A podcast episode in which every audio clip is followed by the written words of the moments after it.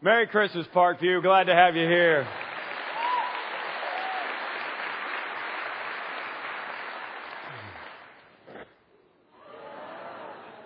You had to be here early to get that one. Um, hey, we're glad you're here. If you're visiting, you're probably like, wow, what in the world did I walk into? Um, we believe that this is a birthday party. Do you remember that? This is a birthday party, right? So you're supposed to have fun at a birthday party. This is what we celebrate here. And we think that, that church ought to be fun and, and celebratory and not like celebration in the 50s, like a celebration in the 21st century, like that digital thing we just did. I mean, that's, that's where we live now. And, and so we want to try to apply this to where we're at right now. Um, I want to welcome all of you. I want to welcome those of you who are uh, in the underground right now or in the conference room or watching us in the ladies' bathroom bathroom or wherever you are, because we really ran out of seats at this service. We ran out of seats at all the services. We're really glad that you're here. Thank you for sitting in another place. And, uh, and, and if you're a submarine Christian and you showed up here, that's what somebody called themselves two days ago. I thought that was pretty good. Just come up for the holidays, you know. If that's you, hey, welcome. You are welcome here. This is what we, we want you to be here, okay? Um, I, and we want you to come back and we want to help you however we can, okay? We're going to start by passing the offering. And I know I want to set your mind at ease right now if you're visiting. Um, we don't want you to put anything in there unless you really feel like you want to. And I'll explain something in a minute what you might want to do.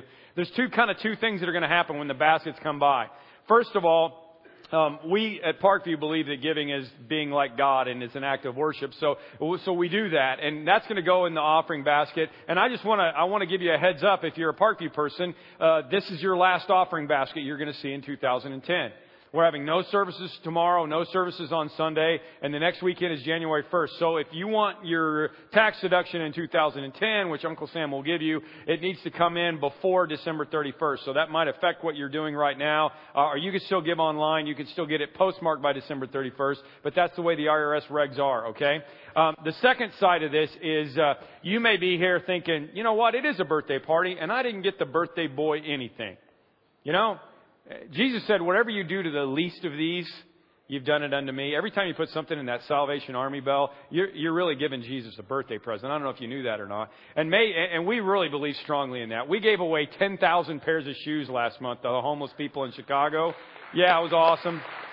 I'm just bragging. I'm just bragging. We, we gave away 600 meals to people who needed it for Thanksgiving. We're giving away hundreds of presents. To, oh, stop clapping. We gave away hundreds of presents to people who, to, to prisoners' kids and, and, and people in need, single moms' kids. We support a thousand kids over in Africa. We, we do, we do all kinds of mission work. We give back what comes in. All that's really, really important to us. And that's a value here. So in front of you is a Christmas offering envelope. Maybe you're like, oh, you know what? I would like to give someone, I would like to give something to Jesus, something to help somebody. Anything that you put in that envelope, anything you put in the general offering basket is going to go to our offering. But anything you put in the Christmas offering envelope is going to go to our benevolence fund, which will go directly to people who might not be able to pay their gas bill or can't put food on the table. Okay? So that's what we're going to do right now. And uh, we're going to pass the offering. And then while they pass the offering, let me just tell you about a couple of things that I think might be of note to you uh, coming up. And um, if that was too fast for you and you still want to do something, there are envelopes outside. You could still give to that Christmas offering. A couple things happening. Okay, as I said, no services tomorrow, no services Sunday. Uh, that's a little bit different than we would normally do. Um, normally we have services every weekend, but because of this, we're just going to do that. Okay, no services. Next weekend, January 1st, we're only going to have one Saturday night service instead of two. Okay, only the four o'clock, not the 5:45. The next weekend, if you thought it was crazy trying to get in here today, we are going to have Josh Hamilton here, who is going to be uh, doing an interview format with me. He and his wife and myself will be up on stage, and we'll be talking about Josh's testimony. This is the ESPN cover, uh, the magazine cover of ESPN magazine. Josh Hamilton was the American League MVP this year, plays for Texas Rangers. Uh, priorities on his tattoo on his arm: God, humility, family, sobriety, and baseball in that order. Why? Because he got hooked on drugs, got kicked out of baseball, and uh, his wife loved him. His wife and his grandma loved him back to Jesus, got him back on the right track, and he's got a phenomenal testimony. And his wife is, has a phenomenal testimony as well. So you're going to want to be here for that. All four of our services that weekend, and it's going to be crazy, but um, we're doing what we can.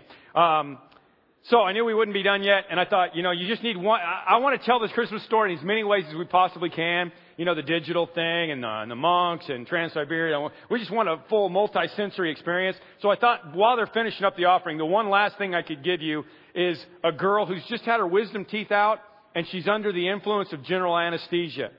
And she's going to tell you the Christmas story, which is really a bad rap, Christian rap song that she does while she's completely out of it. Let me just let you watch the Unicorn Girl. She's amazing. Who's in the house? JC, tell me who's in the house. JC, his bones who were virgin and Mary on Christmas Day. He blood and he just died on the say, oh, you take him high, you take him low. You take JC wherever you go. Now tell me who, who, who, who, who. Tell me who's in the house. JC, tell me who's in the house. JC, Jesus Christ is in the house today. You okay? Are you okay?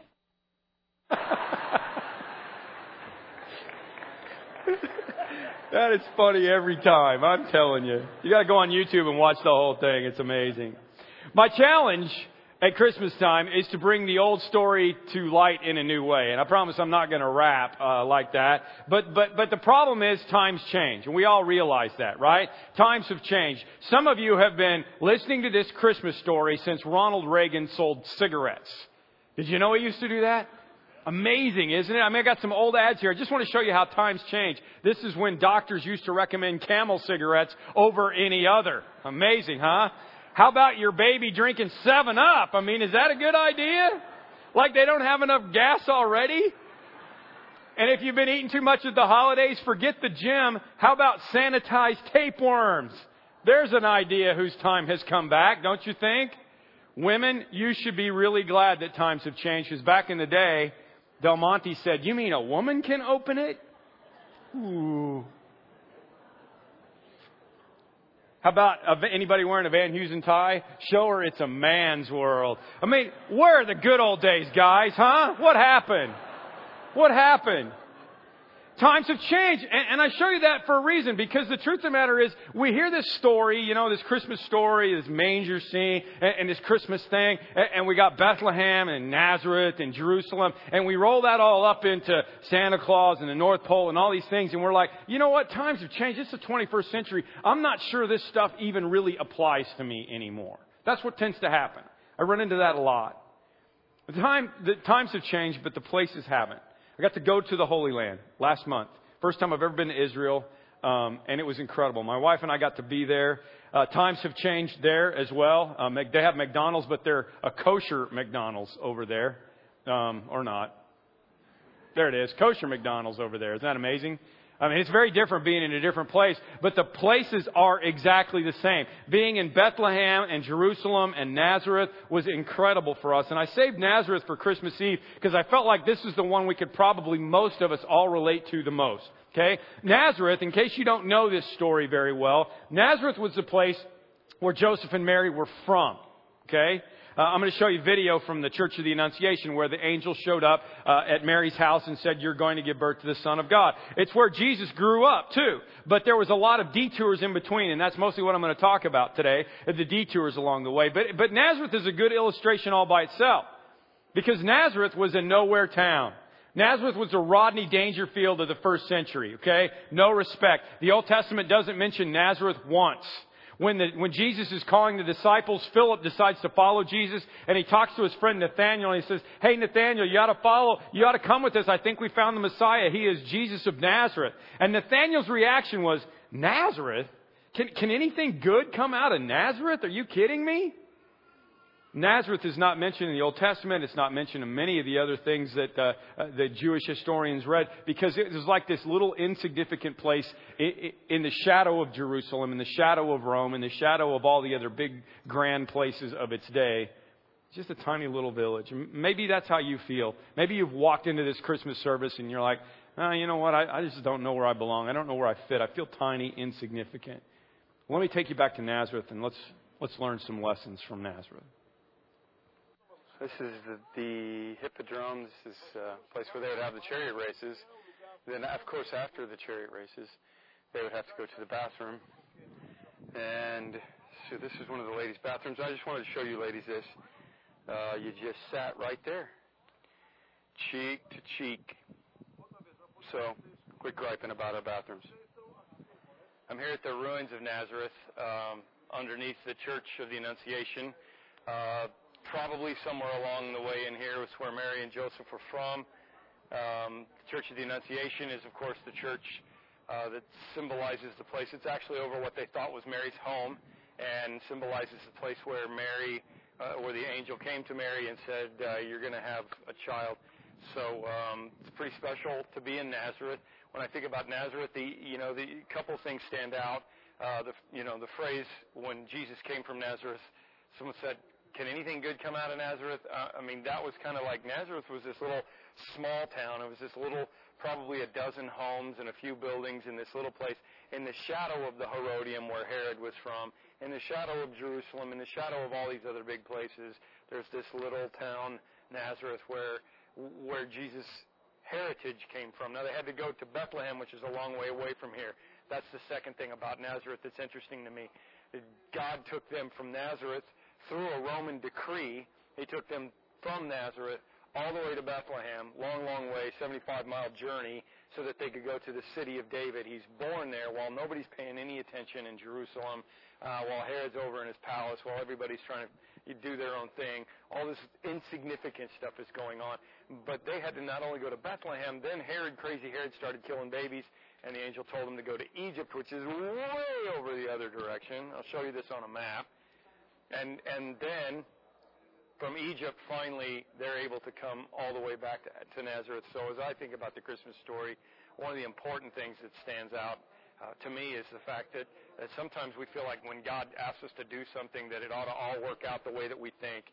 And instead what usually happens is God takes us on a detour, works things all the way around to before, before he gets us back to the place where he wanted us to be in the first place. See, whether you're insignificant or not, whether you're from Nazareth or Jerusalem or Rome, whether you're feeling important today or not, everybody has plans.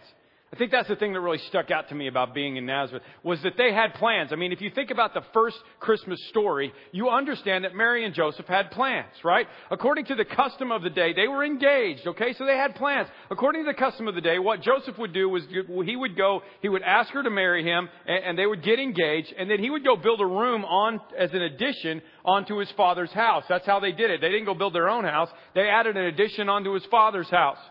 And he would go build that, and then when that was done, six months later, whatever, then they would have the wedding, and they would, they would consummate the wedding and smash in the glass and do all that stuff. And, and they had plans. I'm just telling you. I know they had plans. They were going to grow up, have 2.5 kids, you know, work 30 years, retire to the Dead Sea, play shuffleboard. Just like everybody else, they had plans in their life. They had their little fidelity green trail laid out in front of them. I don't care how insignificant you are, you've got plans. And I want to tell you something. You don't mess with wedding plans. I know this now. This is the first year I've ever had an engaged daughter at Christmas, and it's bringing a whole new perspective to me. If you've heard about the royal wedding, it's actually happening here, May 27th. And my daughter Princess Rachel will be marrying Prince Ash, who is actually from England, and they'll be having the royal wedding here on May 27th. Okay, there they are. Right there. Forget about all that nonsense over there. The royal wedding's here. And I, and I want to tell you something. I want to tell you something. You don't mess with wedding plans. I mean, we had a little snafu with the, with the reception venue a couple of weeks ago and I thought the world was going to end. We've already got, I mean, it's five months away. We got the dress, we got the dresses, we got the catering, we got everything all figured out. I mean, the whole thing's planned out. And that's what happens when you're engaged, isn't it? You have plans. Mary and Joseph, they, they had plans. I now try to put myself in a different place. I used to try to put myself in Joseph's place in the Christmas story. Now I put myself in the place of Joseph and Mary's parents. Because that's really more realistic. Can you imagine Mary going to her mother and saying, Mom, you know, the wedding we had all planned? Well, slight change.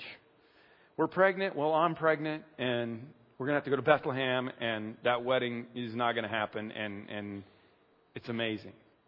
In the sixth month, God sent the angel Gabriel to Nazareth, to a town in Galilee, to a virgin pledged to be married to a man named Joseph, a descendant of David. And her name was Mary. And the angel went to her and said, Greetings, you who are highly favored. The Lord is with you. And Mary's initial reaction was greatly troubled. Say, greatly troubled with me. Greatly troubled. Here's why I'm thinking this is important. Because you may be greatly troubled this Christmas. I just keep having more and more conversations with people whose lives are greatly troubled. That, that their life is going in a new direction, that their fidelity path has gotten messed up, and their green thing is going all over the place, and they're freaking out. They're greatly troubled. Let me help you to understand something about divine detours today, okay? Divine, I don't know, I don't know how you tell. Sometimes we mess up our own plans. Sometimes other people mess up our plans. But sometimes God takes us on divine detours. Jesus' birth was one gigantic detour for everyone. It was a detour for Herod because he wanted to be king, and there was some other king coming along. It was a detour for the shepherds because they were supposed to be watching their sheep, but they had to go to Bethlehem. It was a detour for the religious leaders because they were looking for a king who was going to come in and rule Messiah, not a guy who was going to say, love your neighbor as yourself and turn the other cheek. It was, it was a detour for the innkeeper who ran out of space like us and had to put people in the underground. I mean, that was the same thing. It was, it was, a, it was a, it was a detour for the wise men. I mean, come on. We don't know how far they came. And it was a detour for Mary and Joseph. Maybe you have some of those same detours this Christmas. I mean, I put them into little categories. Just think about Mary and Joseph and think about you. M- kids would be a category, okay? Kids messing with you, okay? You can take that however you want. Maybe it was an unexpected kid. Maybe it was kids that are unexpected people, you know, that have needs and personalities different than you thought. Maybe it's pain. Not from a donkey ride or from labor, but you're really in physical pain this Christmas and it's a detour. Maybe it's pressure. Not from Caesar, but from the IRS or from gas prices or from bankruptcy or, or, or from an, a, a, an aging parent or an adult, adult child moving in. Maybe it's pressure. Maybe it's feeling ignored like they did going to the barn, but for you, it's just feeling like there's no place for you, like you don't fit in and you're lonely this Christmas. Maybe it's literally a move. Not with a donkey, but a U-Haul. You know, maybe that's literally the detour that you're on right now. You know what? That's Christmas, friends, and we know that. We get this trip to Bethlehem. We've been talking about it for years, ever since Reagan was selling cigarettes. We've been talking about this detour to, Bethlehem. What I don't think we remember is that that's not the end of the detour for them. After they went 75 miles to Bethlehem, they had to go another 250 miles to Egypt. Do you realize that Jesus grew up watching Thomas the Train in Egyptian? I mean, have you thought about this? Because cause usually we like, we get to the wise men and and then Christmas is over and we put it up. And that's not what happened to Mary and Joseph. When they'd gone, the angel of the Lord appeared to Joseph in a dream. Get up, and said, Take the child and his mother to, and escape to Egypt. Stay there until I tell you, for Herod is going to search for the child to kill him. So he got up, took the child and his mother during the night, and left for Egypt, where he stayed until the death of Herod. And so was fulfilled what the Lord had said through the prophet, Out of Egypt I called my son. Interesting. Let me show you on a map. And Nazareth is way up at the top over by the Mediterranean Sea. Jerusalem and Bethlehem are down here by the other sea, and then you come down, all the way down there is Egypt. What is that? That, that is one gigantic divine detour. What can I tell you about God's divine detours? Well, number one, I can tell you they're almost always harder than you would have picked yourself. Is this good news this Christmas Eve? No, it's really not. But divine detours, I mean, think about Abraham, right? Moses, David, uh, Joseph, Peter, Paul, John. I mean, think about the people that God called. Did their life usually get better right away or did it get harder right away? It usually got harder. Yeah, I had a guy come up to me last weekend and said, Hey, you know what, Tim? If we ever decide to plant a campus in Hawaii, I'm in. I'm like, well, that's not, I mean, that's not the call of God. If we plant a campus in Hawaii, I'm in. You're getting a video over here. The call of God is usually harder, right? God's detour equals greatly troubled. Matthew 118. This is how the birth of Jesus came about. His mother Mary was pledged to be married, but before they came together, she was found to be with child. I love this phrasing. Was but. You understand this, right? Was and but in the same sentence means detour. Right? If, and, and if was is, is a bad thing, that's okay. Because then the but is probably a good thing, right? I was going to give up on the Bears after the Patriots game, but they're the NFC champions. Hallelujah. I don't know how they did it, but hallelujah, right? Was and but. If was is bad, the but is good. So if the was is good, like she was pledged to be married to a man named Joseph, then the but is almost usually harder. We could make a bumper sticker. But happens, you know? Because that's the truth. Nobody likes it. Nobody likes it when things don't turn out the way that they wanted to. When the fairy tale doesn't end up like you had it all planned, you know? Like eventually Cinderella's at the bar wondering what happened to her prince. Eventually, Snow White is sitting there with 15 kids and the prince is sitting there watching TV. Because that's the reality. Uh, that's the was and the but. And I think that we try to romanticize Christmas so much, you know? I mean, we got the, the cattle are lowing. I mean, are you getting that? The cattle are lowing in the delivery room. It's not a good thing. I mean, you don't mess with an engaged woman's plans. You certainly don't mess with a pregnant woman's plans. Am I right? Can I get a hallelujah from you, gentlemen? Yeah. You don't mess with that. Where is she? She's in a stable. She's in a barn. You know what? I, am just trying to help you to understand that detours stink. When I wrote that phrase when I was working on it, I thought, you know, literally, literally. What do we do this time of year? We have Christmas and we light candles, right? I have like 15 candles going every time I walk in my house walk in one room and it smells like vanilla and another room smells like apples and cinnamon. I believe that, I believe that candles are the leading cause of weight gain at the holidays. Because I walk in and smell pumpkin pie and go, pumpkin pie, I want, right? It's just a candle. I don't care. I need pie. That, uh, the, the, the truth of the matter is that very first Christmas, if we were being realistic, we would go to, there's a new, there's a new company called Mandels. They make mandals. They're not candles, they're mandals. Because guys don't like candles. But guys, I'm telling you, go home and look this up. mandals.com.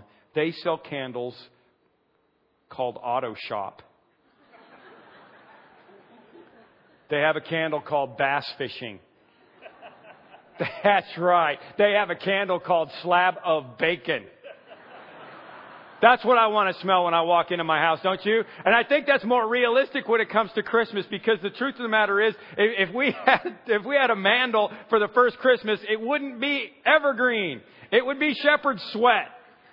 It would be camel dung. It would be dirty donkey. That would be the smell because that's the reality, okay? Detours stink. I'm just trying to help you understand. Thomas Holmes, famous psychologist, did a stress test Many of you have taken it. He, he laid it out. He said, you know, if, if you, if you, if you move, it's like 35 points. If you get divorced, it's 50 points. If you change jobs, it's 25 points. And if any, if you have a, a combination of these things, you add them up within a six month period. If you've taken it, you know what I'm talking about. And if you have over 200 points, that means you're in danger of a nervous breakdown. Well, somebody did the stress test on behalf of Mary, the mother of Jesus, and she would have scored a 400.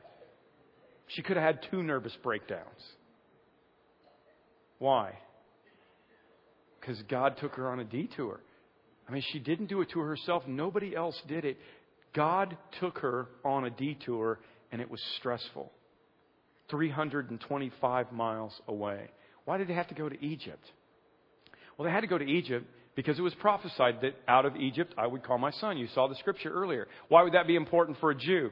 Because the Jews, remember the children of Israel, were called out of the land of Egypt. That was the whole Moses deal you saw Charlton Heston, you get this. The whole Moses deal was they were called out of the land of Egypt. That's what Passover is all about. That's what all, all of Jewish history, so much of it is all about coming out of Egypt into the promised land. So God said, out of Egypt, I'm going to call my son. I could only imagine what it was like for the prophets and for the scholars as they're studying Old Testament scripture and they're going, man, I don't know how this Messiah thing is going to work.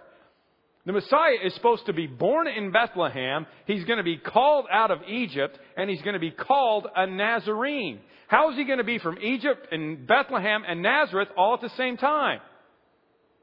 With a bunch of detours. That's how. And finally, in Matthew 2.20, they get to go home. After Herod died, an angel of the Lord appeared in a dream and said, Get up take the child and his mother and go to the land of Israel. For those who were trying to take the child's life are dead. So he got up and he took the child and his mother and he went back to Nazareth. Finally back home. We don't know how old Jesus was. It's literally been years since they've been home. They've been on divine detours that long. Do you think they liked it? I, I, don't, I don't think so. I, personally, I never like it when God takes me on a detour. I always want, I don't know about you, but I always want to, I always want God to do things my way. Is that just my problem? I always think that I got it all figured out. I got my green path and I want God to do it my way. I'm kind of like this kid with Santa. I love this picture. Dear Santa, bring me what I want for Christmas or Prancer and Dancer are next. That's funny right there. I don't care. That's funny. That's what I do with God though, you know? I'm, I'm like, God, you, you don't understand. This is, this is not what I wanted. I did not want to go to Bethlehem. I did not want to go to Egypt. I did not want all this trouble. I did not want all this pain. And here's what I've, I've found out every time I've been on a divine detour.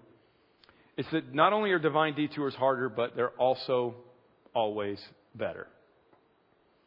You want to have a conversation with Mary and Joseph right now and ask them if they're glad they went to Bethlehem and Egypt? And they'll say, absolutely. Not during, probably, but absolutely. Why? Because Jeremiah 29 says, I know the plans I have for you, declares the Lord. They're plans to prosper you, not to harm you. They're plans to give you hope and a future. I've got plans. The problem is my plans are not your plans. My ways are not your ways. My thoughts are not your thoughts, and you're never gonna, you're never gonna figure all this out until it's all over.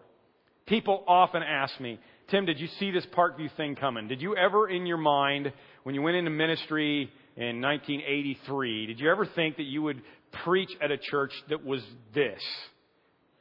And I always answer yes and no.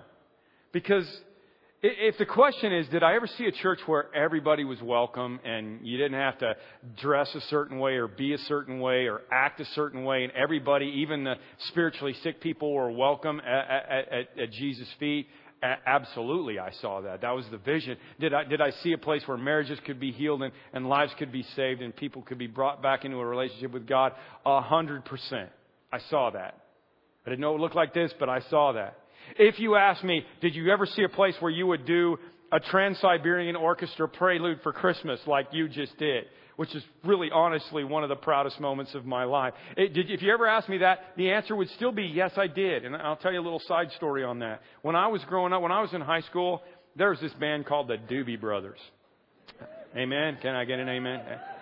And, and for some reason, the Doobie, the Doobie Brothers were smoking something weird one day, and they wrote this song called "Jesus is Just All Right with Me." I, I, vividly remember the first time I heard the Doobie Brothers singing, Jesus is just alright with me. And that next weekend I went to my church and there was this crummy organ and piano thing going on. And I thought to myself, man, if I could ever be at a church that could play the Doobie Brothers, then maybe my friends would actually come to that church and find out that Jesus is just alright with them. So if you ask me, you know, did I see that? And is this a part of the plan? Absolutely, that was a part of the plan. But if you want to say, did you ever see a place where 10 or 11,000 people would come to six very crowded services on Christmas Eve and nine different services in two locations? There's no way I could have seen that. That, was, that wasn't even happening in 1983. That's immeasurably more than all I could ask or imagine because that's what God does. However, if you would have told me back in 1983 the pain that it was going to take and the spiritual warfare and the hard work and the people who were going to resist the vision. And you could show me what I was going to have to deal with to get to this place. I'm, I'm honestly not sure I would have signed up for the journey. And if you would have asked Mary and Joseph, if you would have showed them Bethlehem and Jerusalem and the stable and all of those other things, I don't know if they would have signed up for the journey. The truth of the matter is we can't figure all this stuff out until the end. That's the beautiful thing about trusting God. All right? So let's just say that uh, you're very, very fortunate, and I'm going to bake you a cake. And I say very fortunate because I've never ever baked anybody a cake before, so that would be very special. How would I go about baking you a cake? Well, it would take eggs, right? I would, I would start with some eggs because that's important. But if I were to stop right here and say, hey, would you like an egg? You'd say, mm, no, that's for Rocky. I don't, I don't do raw eggs. That's salmonella, right? If I were to say, hey, I need baking soda in my cake. Do you want some baking soda? You'd say, mm, no, thanks. And this is how I cook, by the way. If you, I were to say, you know, hey, you want some flour? How about that? We'll put some flour Uh, you want to eat some flour raw? No, you don't want to do that. Do you want some sugar raw? Well, probably not. That would taste pretty nasty. How about some oil, some vegetable oil? You want a swig of this? No, you don't. But if I put this all together and I stir it up and I put it in the oven, I bake it, what do I end up with? I end up with a cake. I end up with a cake that I get to eat and you don't. and it's really good. What am I saying? What I'm saying is, at some point in your life, you may get to the point where you actually see the cake. Or maybe you're not going to get a chance to see the cake until it's all over, until we get to heaven on the other side. But one way or another, when God puts the ingredients together and He hands them to you one at a time, you're not going to like them. It's not until He puts the whole thing together that it's going to make sense. It was not until Acts chapter 1:14 when it made sense for Mary. We know that Mary was at the cross because Jesus talked to her and John while they were at the cross, and that had to have been the, the worst detour that she possibly took. But we also know that Mary was at the resurrection and that Mary was at his ascension because right at the ascension in Acts chapter 1:14, Jesus, I mean, imagine imagine what it's like Jesus is at at the he's ascending up into heaven, he's going up into heaven and you're Mary. I mean, that's the cake part, right? And it says, it says in Acts chapter 1:14, they all joined together in prayer along with the women and Mary, the mother of Jesus. Finally, after 33 years, she finally gets to see the cake come together and she was so happy. I'm sure there were some moments along the way. I'm not saying that following God's going to always be hard. There were times when Mary and Joseph got to ride their donkey through town and, uh, you know, show off a little bit. Our son is God. I mean, deal with that, right? You know, I don't care about your honor student. Our son is God. Along the way, there were little moments where they realized that they were following the plan of God and that this was what was supposed to happen. But they didn't get to see that along the journey, and that just may be where you're at today. So what are you supposed to do? What are you supposed to do with the detour? Well, we gave you a card on the way in. It's got all our stuff on it uh, about the upcoming services. It's also got some little tear-off detours. Uh, it, it, may be a little hard to write on because it's glossy. It's glossy uh, Uh, it's glossy material, glossy paper, and it's a little hard to write on. So I'm going to tell you, you're going to have to scribble on this a little bit. But here's what I want you to do. I want you to write on here your, your, your raw egg. Okay? I want you to write your raw egg thing. What is the thing that's going on in your life right now? And you're like, God, I don't like the way this is going in my life. I'm not happy about this. This is a detour that I do not understand and it tastes like flour. It tastes like baking soda and I'm not seeing any cake. I would like for you to write it down on here, or just a piece of paper at all. Write it down on here. And on your way out, there's, there are gift boxes at every door, at every exit on the way out. On the way out, put them in those gift boxes because here's what I want to assure you that we will do. Somebody will pray for you. Somebody from our prayer team, from our staff, from our elders, somebody is going to pray for whatever you write down. You can put your name or don't put your name, we don't care. Put down what it is that you need prayed for. What is the thing that tastes nasty to you right now? What is the detour? What is the trip to Egypt, the trip to Bethlehem? What is it that's going on? Because we want to pray for it. Because we believe that your response could be the same response as Mary's, which is trust, which is faith. Mary said, I am the Lord's servant. May it be to me as you have said. That's uh, got to be our response. Whether we understand it or not, whether we get the detours or not, our response should be that of Mary's. I am the Lord's servant. May it be to me as you have said. Martin Luther said there were three Christmas miracles that first Christmas. That God became man, that the virgin conceived, and that Mary believed. C.S. Lewis said, the whole cosmic salvation plan for the universe comes down to the response of one unwed teenage Jewish girl. What if she would have said no? Well, she didn't. In spite of the cost, she said yes, and God changed the whole world through her because she had faith, because she had trust in the middle of the detours. So, where do you need to pray Mary's prayer this Christmas? Is it a decision that you got going on? Is it a family situation, a career shift, a move? You're single, you don't want to be. There's an illness. What is it? Write down your detour on here. Because it may not be your first choice, but God is going to work through it. He knows the plans He has for you, and they're plans to prosper you. And all the things that are going on in your life can come together and will come together for good for those who love Him. I want for us to read uh, Mary's prayer, the Magnificat. Some, many of you grew up reading that at Christmas time in unison at your churches, and some of that stuff I really, really like. So I'm going to put it on the screen and let help you with it. This is Mary's full prayer. After she says, I'm the Lord's servant, I will do as you, my life is yours, I'm going to do whatever you ask me to do. Here's her full prayer, and it's beautiful. Let's read it out loud together. My soul magnifies the Lord, and my spirit rejoices in God my Savior. For he has been mindful of the humble state of his servant. From now on, all generations will call me blessed. For the mighty one has done great things for me. Holy is his name. His mercy extends to those who fear him from generation to generation. He has performed mighty deeds with his arm. He has scattered those who are proud. He has brought down rulers from their thrones, but has lifted up the humble. He has filled the hungry with good things, but sent the rich away empty. He has helped his servant Israel, remembering to be merciful to Abraham and his descendants forever, even as he said to our fathers. He is the God of detours, not just to Mary and Joseph, but to us. He made a promise. And that should comfort us because the message of the angels was glory to God in the highest, and on earth, peace. Peace.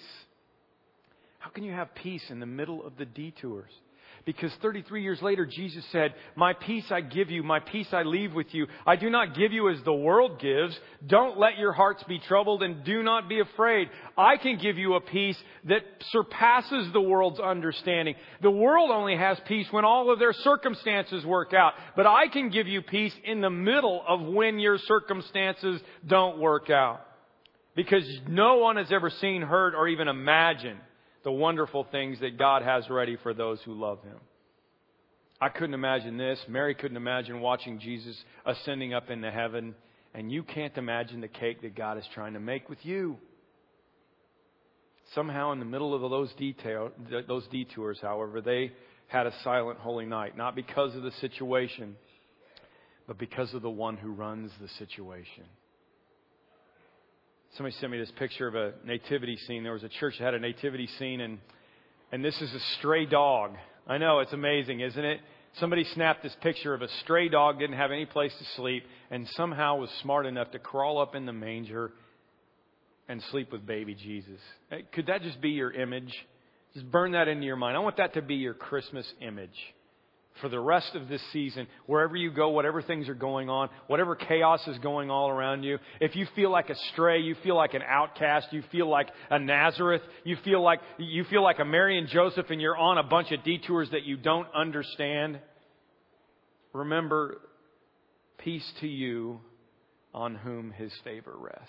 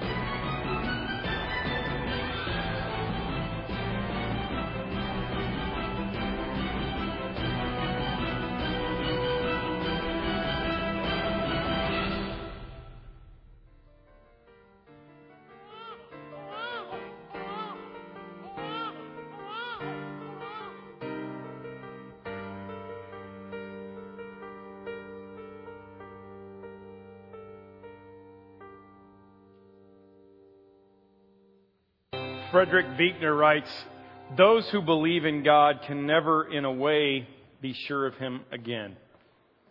Once they have seen Him in a stable, they can never be sure where He will appear or to what lengths He will go or to what ludicrous depths of self humiliation he will descend in his wild pursuit of man.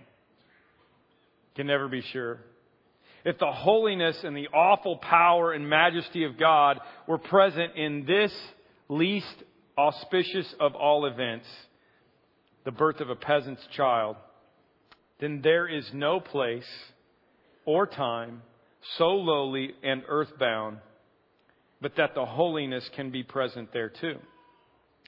And this means that we are never safe.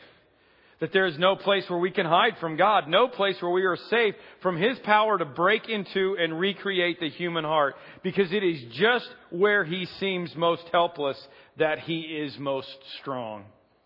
And just where we may least expect Him that He comes most fully the ludicrous steps that God would come all the way from heaven down to that proves that there's no way you're too far away from God. That there's nowhere you can go to hide from God. That God wanted, I believe God knew thousands of years ago that on December 24, 2010, you would be here in this place. And He wanted you here. And He might have even put a couple of detours in your place so that you could be right here because He wants to demonstrate how much He loves you. And that's how he did it. We're going to take communion together right now. We do it around here every week as a church, and, and we welcome you. If you're a believer, you don't have to be part of Parkview. We welcome you to do it as well. Communion is the part where we commemorate what Jesus did when he grew up. He came to ludicrous depths and became a peasant's baby. And then he grew up and he died on the cross so that whoever believes in him would not perish but have everlasting life. He went to the cross so that he could die for our sins, so that I don't have to save myself, so that I don't have to be perfect and holy. He will save me in spite of the times when I'm not. We give you an opportunity to commune with us. Let's pray together. Lord God, I just want to pray that you'll be with us right now as we commune, and I thank you for the opportunity to, to be here at Christmas Eve. And I, I thank you for the thousands of people that are gathering together right now in, in unison with our spirits, in your spirit, getting ready to celebrate communion. There may be people here, Lord, who have uh, not celebrated the Eucharist with you for a really long time. They just walked in here and they didn't know what to expect, but you did, and, and you're calling them right now, and I pray that you'll help them to remember their faith, to remember what it was that drew them to you a long, long time ago, and to know that you are God and that you want to bring them peace in the middle of their storms. There may be people here, Lord, who have never accepted you. They've never turned their hearts to you. They don't even know what I'm talking about. Lord, I, I hope that, that right now that they will open up their hearts and say, okay, Jesus, it's, it's not just a story, it's a real place, it's a real happening. And I really do believe in you, Jesus. I really do believe this story is too crazy for somebody to make up. That the Almighty Creator of the universe would come down as a tiny little baby. If you love me that much, then I accept you as my Lord and Savior. I give myself to you. I do believe so that I can not perish but have everlasting life so that I can have abundant life, so that I can know that there's going to be cake at the end of this detour somewhere, sometime. Lord, I just pray that you be with us as we commune with you right now. Thank you for the cries of little baby Jesus over there because it just reminds us how real it really was. Lord, we know that you're here in the middle of that reality, in the middle of our reality. And we love you and we worship you in Jesus' name. Amen.